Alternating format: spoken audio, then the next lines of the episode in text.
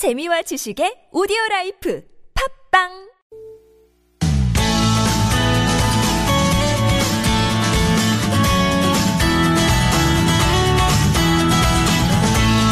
서울서울로 황원찬입니다. 2부 시작해보겠습니다. 수요일 SH의 임대주택 관련 상담 또 전월세 관련 상담 격주로 만나보고 있습니다.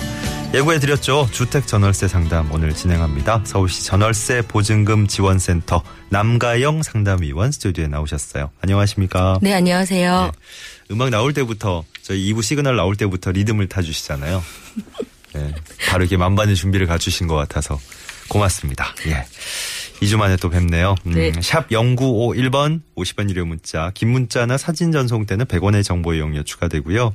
전화 027769595번 776국에 9595번입니다. SNS 카카오톡 이용 가능하신 분들은 TBS 라디오와 플러스 친구 맺으시면 무료 참여도 가능하겠습니다. 4329번님 사연부터 바로 들어가 보겠습니다. 집주인이 지금 해외 나가 있습니다. 부동산 중개인이 집주인과 대면 없이 집을 계약해도 문제없다 해서 계약은 맺은 상황인데 집주인과 이제까지 한 번도 직접 연락한 적이 없어서 좀 걱정됩니다. 나중에 혹시 법적으로 뭐 문제되는 건 없을까요? 라는 질문입니다. 이미 하신 거잖아요. 예, 하시고 지금 살고 계시네요, 이분은. 네, 그렇죠. 네. 집주인이 외국에 있다 이럴 경우 어떻게 계약을 해야 되냐 이렇게 많이 물으세요. 네. 예, 소유자가 해외에 있는 경우 한국 국적자이거나 영주권자 인 경우에는 현지 한국 대사관이나 영사관을 방문해가지고 예. 위임을 받는 사람, 그러니까 한국에 있는 사람이죠. 그 사람 인적사항도 적고 부동산 이렇게 임대차 계약 관련해서 위임 업무의 내용을 정확히 기재한 다음에 대사관이나 영사관의 날인을 받아서 위임하는 사람한테 원본을 보내요. 예. 네. 그런데 간혹 한국 국적을 상실한 사람. 뭐 외국 시민권자겠죠? 예, 예. 예. 자필 위임장을 작성을 해서 예. 똑같이 수임인을 지정하고 현지 공증인의 공증을 받은 서류를 일체를 작성을 해서 한국으로 보내야 됩니다. 그러면 이제 여기서 해석을 해서 네. 이제 수임자가 이제 그 권한이 있는 대리이기 때문에 네. 그 서류 가지고 이제 집주인 대신 계약을 할 수가 있는 거죠. 네. 예. 그런데 지금 이 질문자가 뭐 집주인이 뭐 한국 국적자다, 뭐 미국 시민권자다, 외국 네. 시민권자다 이런 내용은 지금 모르겠어요. 네. 이런 내용은 좀 참고만 해두시고 네. 집주인과 직접적인 연락은 못했지만 이러한 서류가 첨부가 돼서 실제 계약금과 잔금이 임대인의 계좌로 입금이 됐다면 예. 뭐 대리계약도 어느 정도 효력은 있다라고 볼 수 있는데요. 이미 계약해서 아까 살고 계시고요. 예. 직접적으로 연락을 한 적은 없지만 네네. 임대인이 중개업자에게 이렇게 위임을 해서 대리계약했다는 것을 세입자가 입증만 할 수 있다면 예. 법적으로 크게 문제가 되지는 않을 것 같아요. 그래요. 네. 예. 그럼 뭐 저희 가끔 질문 들어오는 것 중에 또 많은 것이 그 대리계약, 뭐 네, 위임해서 계약하는데 네. 어떤 게 필요합니까? 하셨는데 공식적으로 이것도 뭐 일단 위임을 하신 거니까 부동산 중개인에게 네, 네. 맞습니다. 저 위임장을 비롯해서 각종 서류들을 구비할 건 다 구비해서 그렇죠. 네, 받아 두셔야 되는 거죠. 예, 그럼요. 네. 그리고 뭐 마지막으로 이제 한 번 더 요즘 전화하는 거 어렵지 않잖아요. 예. 예, 통화해서 사실관계까지 확인해 두시면 예, 세입자한테 과실이 없다고 할 수 예. 있겠네요. 예. 이제 직접적으로 연락하신 거는 이제 안 하신 거고. 네, 안 하셨어요. 예. 그리고 서류들은 다 받으셨는지는 모르겠으나. 네. 예, 어쨌든 뭐, 위임 대리 계약을 지금 하신 상황이고. 예. 6348번님은 2013년 5월에 전세 계약하셨대요. 2년 지나고 1,000만 원 증액해서 2년 계약을 다시 했습니다. 네. 임차인은 재계약 기간 내에 임대인이 원하면 언제든지 증액을 해주기로 한 각서도 쓰셨다고요. 하지만 당시에 계약서를 쓰신 아버지가 75세셨고 귀가 좀 잘 안 들리셨고 지금은 이런 각서를 내가 그때 썼나 이렇게 기억도 못하고 계신다고요. 엊그제 임대인이 3,000만 원 증액을 요구하면서 증액을 당장 안 하면 방을 빼달라 이렇게 얘기를 하는데 따라야 합니까? 계약 종료일이 2017년 5월입니다. 예, 그러니까 2013년 5월에서 2년 하셨으니까 그렇죠. 그러니까 처음에는 제가 임대인인지 임차인인지 잘 몰랐는데 예. 읽다 보니까 이제 임차인 아무래도 임차인의 아드님이나 뭐 예, 자녀분이신 것 같아요. 예. 아버님이 75세니까 네. 어떻게 생각하세요? 요거 올려줘야 되나요? 제가 답을 해요? 괜히 헷갈리실 것 같은데. 네. 정답을 알려주세요. 일단은 임대차보호법 제7조에 보면 계약기간 중에도 차임 증감에 대한 청구권은 있어요. 네. 하지만 증액을 청구할 때는 경제사정이나 기타 그 밖의 사정에 해당이 되어야 되고요. 첫 번째는. 예. 그리고 그 한도는 20분의 1을 넘지 못한다. 즉 5% 정도로 적용이 정해져 있어요. 예. 예. 그리고 지금 또한 제10조 주택임대차보호법 10조에 보면 이 법에 위반된 약정은 무효로 봐요. 예. 즉 3천만 원 증액에 대한 부분이 5%를 넘는 부분이라면은 이런 부분은 무효예요. 당사자 간의 각서를 작성했다 하더라도. 하지만 집주인이 3천만 원 증액 안 하면은 뭐 당장 나가라고 하는 거 당장 나가실 필요는 없지만 계약 기간 만료일이 2017년 5월이네요. 예, 재계약은 안 되실 것 같고요. 계약 만료시까지 살다가 이사 가시면 되겠네요. 지금 분위기상으로는 그렇죠. 재계약이 안 될 것 같죠. 네, 그렇죠. 이거는 문제가 안 되나요? 이 내용 자체가 이제 각서를 쓰신 내용 자체가 임차인은 재계약 기간 안에 임대인이 원하면 언제든지 증액을 해주기로 한다. 그러니까 임대인이 얼마 올려달라 그러면 아까 이제 한도가 5%라고 그러셨는데 그 안에 해당이 되긴 하는데 어쨌든 증액해달라.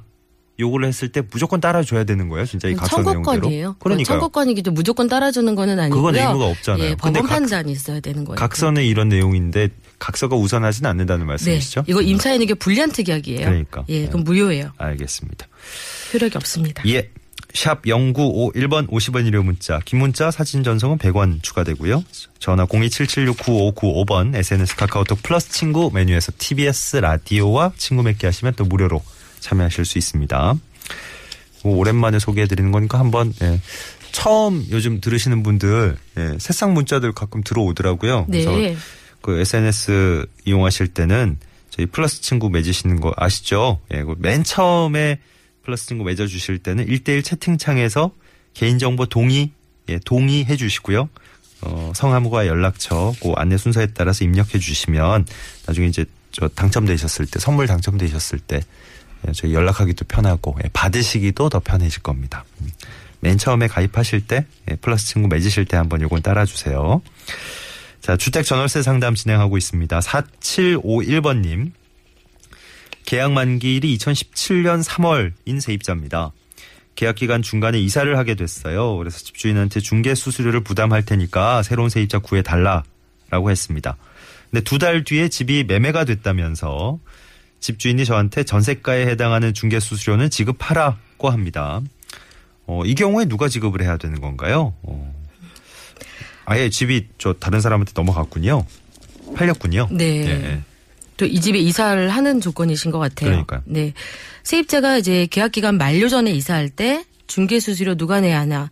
이제 또 중개수수료에 관한 문제네요. 네. 예, 그런 질문이신데 세입자가 계약 해지를 통보하면서 중개수수료를 부담한다고 했던 부분은 새로운 세입자를 구했을 때 발생하는 중개수수료를 내겠다고 합의한 내용으로 볼 수 있을 것 같아요. 네, 처음에 이분 생각도 그랬던 거고. 네. 그런데 그래서 세입자가 먼저 중개수수료를 부담한다고 했더라도 새로운 임차인을 구해서 계약이 종료된 게 아니기 때문에 집주인은 세입자가 계약 기간을 채우지 못해서 발생하는 손해액이 없어요. 그래서 기존 세입자에게 중개수수료를 요구할 원인은 일단 없는데요.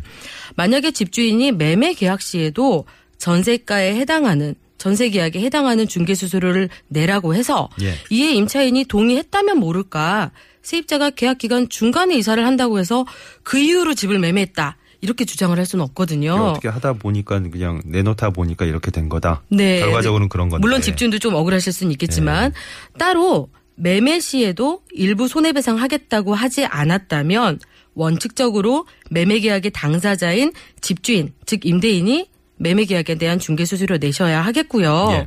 네, 따라서 집주인이 세입자 나간다고 해서 매매할 경우에는 계약서 작성 전에 중개수수료에 대해서 일부 부담해 줄 것을 세입자에게 미리 확답을 좀 받아두세요. 네. 그러시면 분쟁을 좀 줄일 수가 있겠어요. 어떻게 되든 간에 집이 팔리든 새로운 세입자가 들어오든 간에 여기에 대한 중개수수료 일부 금액 얼마.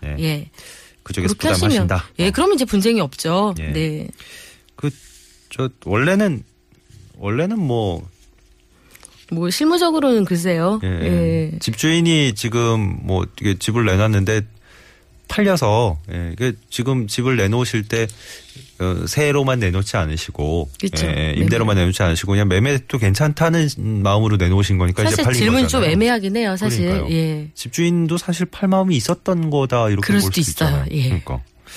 그래서 결국에는 세입자가 수수료 내겠다라고 합의한 부분 없다면은 예. 계약의 당사자인 집주인이 내야 되는 게 원칙이죠. 그러니까 이제 사실 51번님 입장에서 저희는 생각하자면 약간 집주인이 그 집을 팔 의사도 있었으면서 그냥 제가 중개수수료 부담할게요라는 얘기도 하니까 그냥 그러시죠라고 하고 그냥 일을 진행했던 것 같아요. 맞아요. 그렇죠? 네. 좀 애매해요. 근데 약간 반쪽짜리? 예.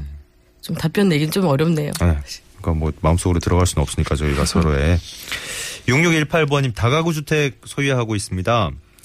101호가 비어있다가 석 달 전에 전세로 임대놨는데요. 202호 세입자가 연락이 와서 이런 거 있죠. 예. 이번에 입주한 세입자가 무속인인 것 같다. 예. 그 집을 점집으로 쓰고 있는 것 같다 얘기를 들었습니다. 확인을 하셨군요. 네. 101호 세입자 집에 방문했더니 정말 점집으로 꾸며놓고 벽지도 빨간색으로 도배가 돼 있고 저의 동의 없이 예, 도배가 돼 있었습니다. 이사 나갈 때 도배 비용 요구할 수 있습니까? 그리고 처음부터 이렇게 사용한다는 말이 없었고 다른 세입자의 항의도 이렇게 들어오는데 계약 해지할 수 있습니까? 계약 기간 전에 이런 질문입니다.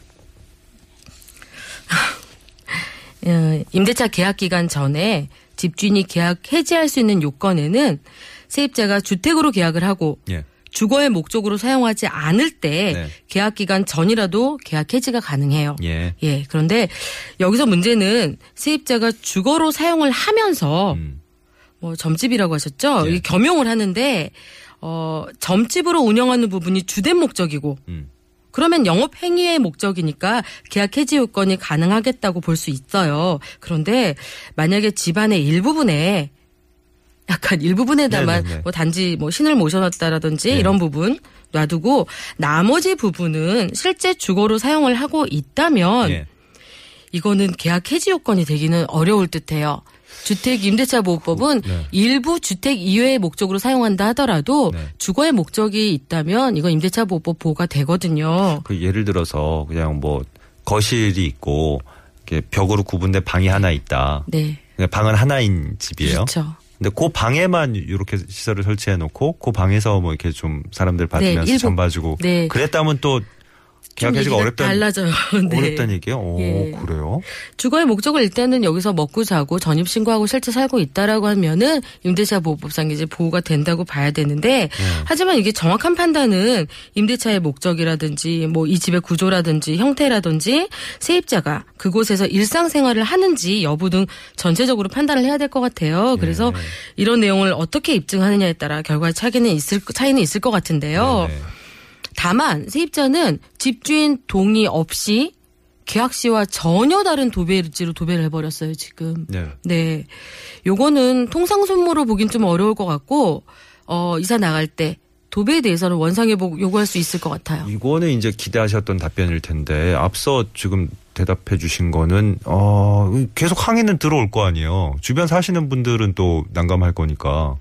근데 뭐 제가 임대차에 대한 내용만 들이다 보면 그러니까 기준을 예. 말씀하시니까 뭐 어쩔 수 없긴 했는데 왜 예전에 그런 네. 거 있었잖아요. 점포에서 점포로 사용하는 부분도 있지만 일부 예, 그렇죠, 주택으로 그렇죠. 살 수 있는 예. 그런 부분도 임대차 보호법 적용은 되는 거라 이게 즉시 해지 사유가 된다라고 네. 말씀드리기에는 예, 조금 어렵네요. 이런 그래요. 부분은 네.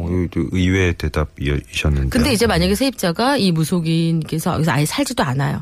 주택용으로 얻어놓고 네. 아예 주거도 안 하시고 아예 그냥 오로지 영업 목적으로만 네. 한다 그러면 계약 해지 사유가 된다고 봐야죠. 오히려 네. 그게 아닌 상황이라면 좀 곤란하시겠네요. 여러모로. 네. 6618번님. 예. 뭐 일단 뭐 법적인 기준은 지금 말씀해 주신 대로랍니다. 네. 4289번님. 부동산을 통해서 마음에 드는 전셋집 구했습니다. 부동산 중개업소 찾아서. 계약을 하려고 등기부 등본 확인해 보니까 공동담보로 근저당 설정이 너무 많이 돼 있습니다. 부동산 중개업소에서는 공동담보로 설정된 건물이 3개나 되고 이 건물가도 높고 그래서 크게 걱정을 안 해도 된다라고 설명을 하는데 계약해도 괜찮을까요? 라는 질문입니다. 그러네요. 이 공동담보로 설정된 집을 계약을 해도 될지 이렇게 문의를 하셨어요. 우선 공동담보라는 게 뭐냐면 집주인이 이제 대출을 받을 때 하나의 부동산 담보로는 담보 가치가 부족해서 다른 부동산을 여러 개 묶어서 대출받는 걸 공동담보라고 해요. 그러면 이 집의 담보 가치가 부족해서 다른 부동산을 설정을 했기 때문에 계약하기 전에 어떤 부동산들하고 묶여 있는지 대출이 됐는지 알 수 있으려면 공동 담보 목록을 또 따로 확인을 해야 됩니다. 예, 그래서 각각의 부동산의 건물가액이라든지 용자가 얼마나 있는지 뭐 확인을 해본 다음에 만에 하나 이 집이 나중에 경매된다 하더라도 다른 담보 물건으로라도 내 보증금을 지킬 수 있는지 이런 부분을 따져봐야 되는데요. 집주인이 지금 적어도 세 채나 갖고 계세요, 그죠? 그러네요. 예, 그렇지만 권리 분석을 해서 안전할 것 같다고 하더라도 혹시나 경매가 될 때는요, 공동담보로 설정된 모든 부동산이 한꺼번에 경매 처분을 할 수도 있고요. 아니면 각각 따로 할 수도 있고. 공동담보 설정된 어느 한 부동산만 처분이 될 수도 있어요. 네, 그래서 경매 처분이 된다고 한다면 단독으로 근저당에 설정된 물건보다는 공동담보로 설정된 물건이 경매 시 통상적으로 배당받아서 보증금 회수하는 데까지가 더 오랜 시간이 걸려요. 통상적으로 보면요. 뭐 단독으로 지금 내가 이제 살 집 혹은 사는 집이 경매에 들어가도 굉장히 고달픈 그런 상황인데 이건 지금 세 채가 같이 걸려 있어가지고 말씀하신 대로 그게 뭐 한정없이 길어져 버리면. 또 평가액이 얼마인지 이런 것도 다 은행에서 평가하기 때문에 등기부등본 뭐 다 알 수는 없어요. 지금 내용이. 그래서.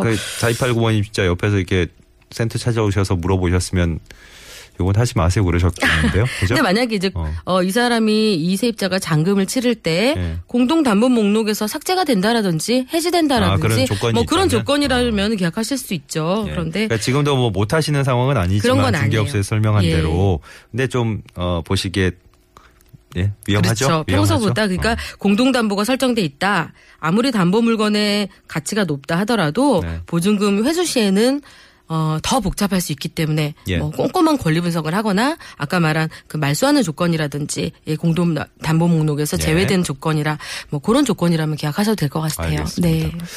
50분이 넘었네요 벌써. 0940번님 사연 하나만 짧게 볼까요? 보증금 3천만 원이겠죠? 3천만 원에 월세 80만 원 조건으로 살고 있는데 집을 옮기려고 합니다. 2017년 2월 5일이 만기일인데 내년 2월 5일. 집을 아직 못 구해서 3월에 만약에 이사를 가게 되면 그때 이사를 할 수 있습니까? 그러니까 계약 기간 끝나고 한 달 있다가 이사하는 거예요. 그죠? 그렇게 되면 이사할 수 있는 건지 아니면 2년 자동 연장 묵시적 갱신에 걸려가지고 못 가게 되는 건지. 그건 아니고요. 아마 집주인이 연락이 올 거예요. 지금이 12월 중순이죠. 집주인이 이사 가라라고 이제 일단 연락이 올 거예요. 예, 아니면 또 세입자도 지금 이사 갈 마음이 있으니까 집주인한테 저 이사 가겠다고 통보를 하셨겠죠. 그러면 이제 서로 협의해서 기간이 이제 2월 5일이 이제 만료일이 되는데 서로 간에 합의해서 3월달 날짜를 좀 이사 날짜를 좀 협의해 볼 수는 있지만 서로 간에 재계약 안 해요, 이사 가세요 이런 말이 있었기 때문에 묵시적 갱신은 아닌 거예요. 그렇죠. 이제 계약 연장 이제 계약 만기일 한 달 전에. 네, 그럼요. 아직 시간 많이 있잖아요. 하셔야 되는 거죠.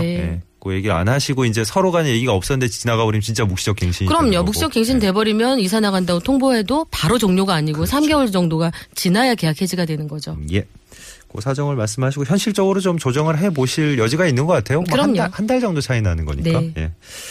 자, 서울시 전월세 보증금 지원센터 남가영 상담위원과 함께한 시간이었습니다. 오늘 여기서 마무리하죠. 수고 많으셨습니다. 네, 감사합니다. 고맙습니다. 네.